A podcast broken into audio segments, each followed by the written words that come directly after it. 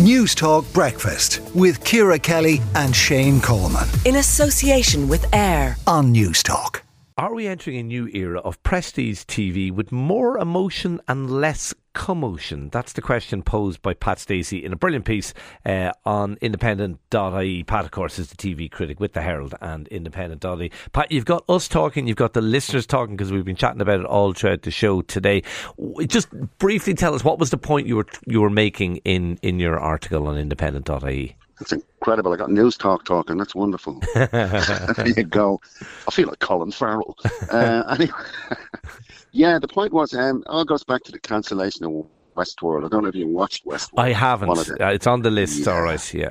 Well, um, you were uh, saying first know, series brilliant, and then it kind of fantastic. Yeah, I mean, it was it was a big, big deal, and I personally was really looking forward to. it. I'm a big, big fan of the '70s film, you know.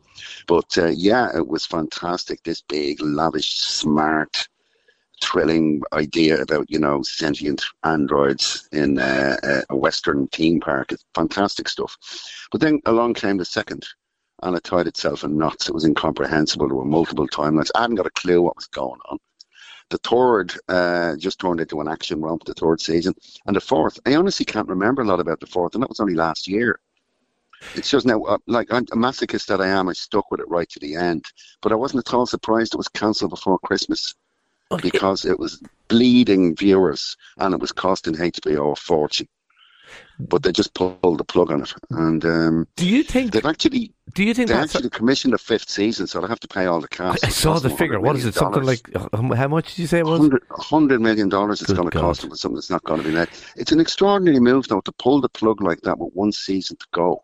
That was going to be the last. Here's anyway, a you know? here's a question for you, like because like it look, I think it is probably a golden age for TV, but is there a danger oh. that the, the, likes of you know these HBOs and, and others, Amazons, whatever, start believing their own hype a little bit and are a little bit up themselves? Are are the are the plots becoming way too complex? Are they becoming too too clever by half? Is that part of the problem? Um, well, that's part of it. I don't think it's the main problem. I mean, Westworld was a singular thing, but um, when you look at something like Amazon's Lord of the Rings uh, sequel, The Rings of Power, I mean that's like that's an enormous series. It's allegedly the, reportedly the most expensive series ever made, but it was quite underwhelming. It looks fantastic, but there wasn't that emotional connection there that there was with Peter Jackson's films. You cared about the characters. Now it looks great, but I'm kind of waiting for it to take off, and that was the first eight episodes. You know, now that's that's planned to continue for another four seasons.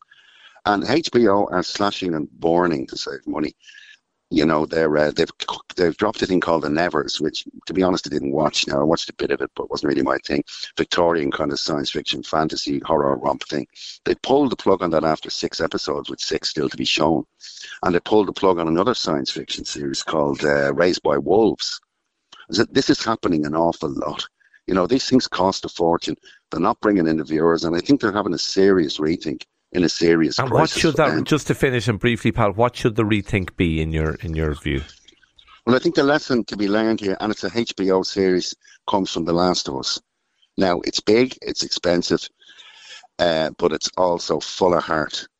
The it's people are as interested in the two main characters, Joel and um, Ellie. There's a relationship, kind of father surrogate father daughter relationship between them as they go through this post post apocalyptic zombie filled wasteland.